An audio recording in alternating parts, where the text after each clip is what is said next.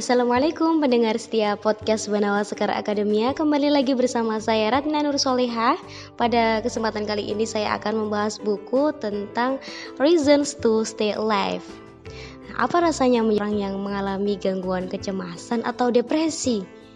Ada dorongan yang membanjiri perasaan dan pikiran mereka Sampai-sampai tubuh fisiknya pun ikut sakit Bahkan, tak sedikit dari mereka yang akhirnya memutuskan untuk bunuh diri. Nah, ini ada kisah tentang Matt Haig pernah berada di titik itu. Ia pernah mencoba bunuh diri di pinggir tebing ketika berusia 24 tahun. Serangan panik yang bertubi-tubi dan harapan yang tak lagi terlihat membuatnya berpikir bahwa mengakhiri segalanya adalah hal terbaik. Tetapi pada langkah terakhir ia akhirnya berhenti dan mengurungkan niatnya. Orang yang depresi itu terlihat seperti orang biasa, namun ada bara api yang menyala di kepalanya tanpa ada yang melihatnya. Mereka terlihat senyum-senyum saja ketika bertemu, namun dia menyimpan kehidupan yang kelam.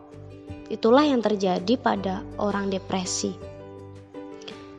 Depresi tidak selalu memiliki sebab yang jelas. Bisa menyerang siapa saja. Depresi itu misterius, bahkan bagi penderitanya.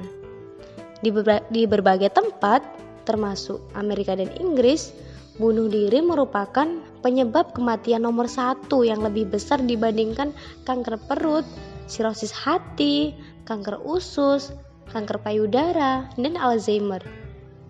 Orang-orang yang bunuh diri kebanyakan disebabkan oleh depresi. Depresi itu adalah salah satu penyakit paling mematikan di planet ini. Depresi itu ibarat fisika kuantum pikiran dan emosi. Kemudian, tingkat konsumsi tertinggi obat depresan itu dipegang oleh Australia, Kanada, Denmark, Swedia, Portugal, dan Inggris. Jumlah perempuan yang menderita depresi serius dua kali lebih banyak daripada laki-laki. Nah, dibandingkan laki-laki, perempuan lebih cenderung mencari dan mendapat perawatan untuk masalah-masalah kesehatan jiwa. Sedangkan laki-laki tidak. Sehingga jumlah laki-laki yang bunuh diri jauh lebih tinggi dibandingkan perempuan. Di Inggris, rasionya 3 banding 1. Di Yunani 6 banding 1. Di Amerika mohon maaf, di Amerika Serikat 4 banding 1. Itu jumlah rata-rata. Menurut WHO, negara-negara di dunia dengan tingkat bunuh diri yang lebih tinggi pada perempuan hanya Cina dan Hong Kong. Salah satu gejala utama depresi adalah tidak melihat adanya harapan atau masa depan. Kita malu saat ada yang salah dengan diri kita. Tapi pada akhirnya, kita akan bertumbuh melampaui masalah itu. Caranya adalah dengan cara membicarakannya, atau bahkan mungkin juga melalui membaca dan menulis. Dengan membaca dan menulis, Matt Haig menemukan semacam jalan keluar dari kegelapan. Nah, sejak Matt Haig sadar bahwa depresi membohonginya tentang masa depan, ia berniat menulis buku tentang pengalamannya untuk mengupas masalah depresi dan kecemasannya secara terang-terangan.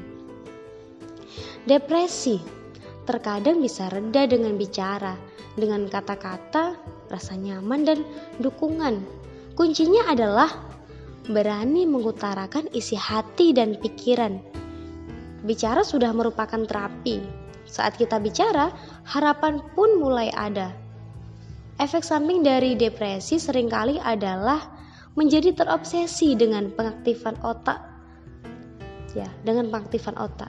90% dari depresi masih misteri. Orang yang menderita depresi pun juga masih bingung dengan kondisinya sendiri. Dia takut mati, tapi dia juga tidak ingin hidup. Dia hanya ingin diterima di lingkungannya. Orang yang depresi mereka merasa sendirian dan merasa tidak ada seorang pun yang memahami apa yang dialaminya.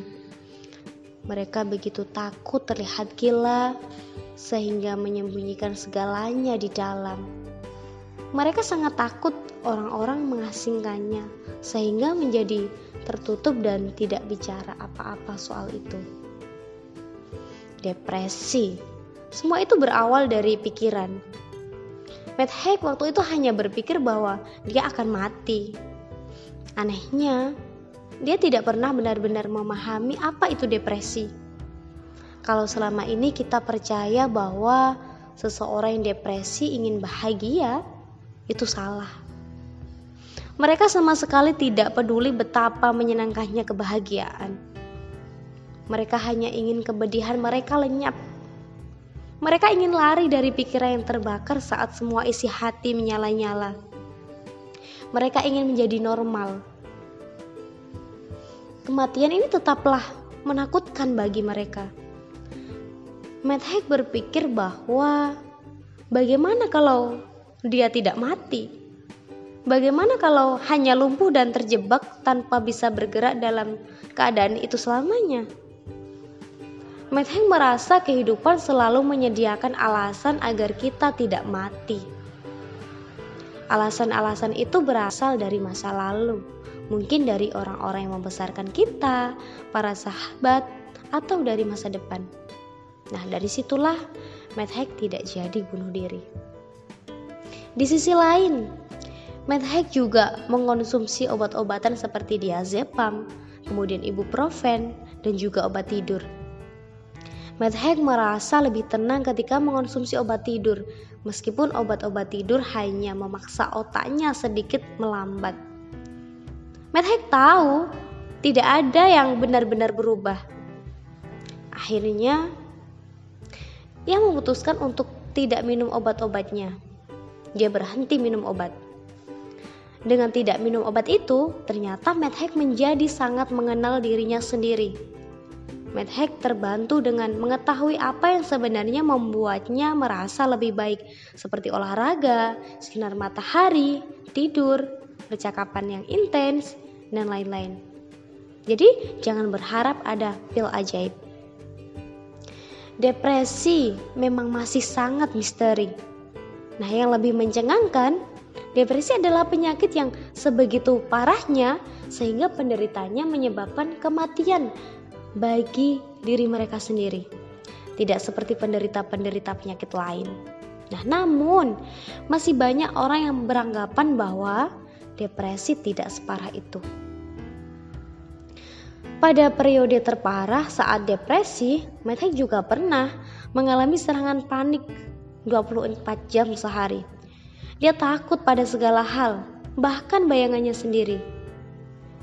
Lalu bagaimana caranya agar terhindar dari depresi? Caranya adalah perhatikan hal yang menyebabkan mood memburuk. Lalu, apakah sakit jiwa muncul begitu saja, atau memang sudah ada sejak lama? Kalau menurut WHO, hampir setengah dari seluruh penyakit jiwa sudah muncul dalam taraf tertentu sebelum usia 14 tahun. Memang tidak mudah menemani orang yang depresi. Lalu, bagaimana cara mendampingi seseorang yang menderita depresi atau kecemasan? Yang pertama adalah dengan cara dengarkan mereka. Kemudian yang kedua, jangan pernah berkata, "Ayo bangkitlah" atau "Semangat" kecuali disertai dengan instruksi yang detail dan tepat. Yang ketiga adalah cari informasi yang cukup. Kemudian yang keempat, pahami kondisi penderita. Tanyakan apa yang bisa Anda lakukan. Hal paling utama yang bisa Anda lakukan adalah hadir dan menemani.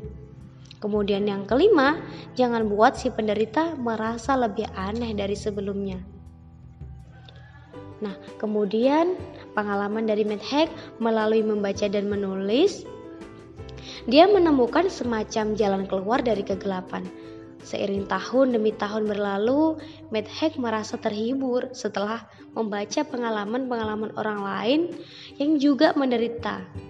Kemudian berhasil bertahan dan mengatasi kesedihan yang mendalam. Akhirnya Haig mendapat secercah harapan dia juga berharap buku yang ditulisnya bisa memberikan hal yang sama. memang sulit menjelaskan depresi kepada orang-orang yang belum pernah mengalaminya. Rasanya seperti menjelaskan kehidupan di bumi ini kepada makhluk asing. Tidak ada yang bisa dijadikan titik acuan. Jadi terpaksa harus menggunakan perumpamaan. Bagi terjebak di terowongan, bagi berada di dasar laut, bagi terbakar dan sejenisnya. Nah, hal yang paling Matt Haig sukai adalah cahaya. Cahaya menurutnya memang benar-benar luar biasa. Cahaya matahari, ya benar cahaya matahari. Cahaya adalah segalanya bagi dia. Dan pelan-pelan akhirnya dia mulai sembuh. Dia mulai membaca buku-buku dan akhirnya dia menganggap buku adalah segala-galanya. Haig mulai membaca, membaca dan terus membaca dengan intensitas yang tidak pernah dia kenal sebelumnya. Orang-orang menyukai buku, orang-orang yang menyukai buku sering dicap kesepian. Tapi bagi Matt Haig, buku-buku justru merupakan cara untuk keluar dari perasaan kesepian. Nah, salah satu buku favoritnya adalah The Power and the Glory karya Graham Greene. Nah, buku itulah yang membuat Matt Haig merasa tidak sendirian. Akhirnya, Matt Haig sembuh dari depresi dan sekarang dia menjadi penulis sekaligus jurnalis terkenal. Oke, sekian dari saya semoga bermanfaat. Apa yang sudah saya sampaikan terima kasih. Sampai jumpa di podcast selanjutnya. Saya Ratna Rusolihah pamit undur diri. Wassalamualaikum warahmatullahi wabarakatuh.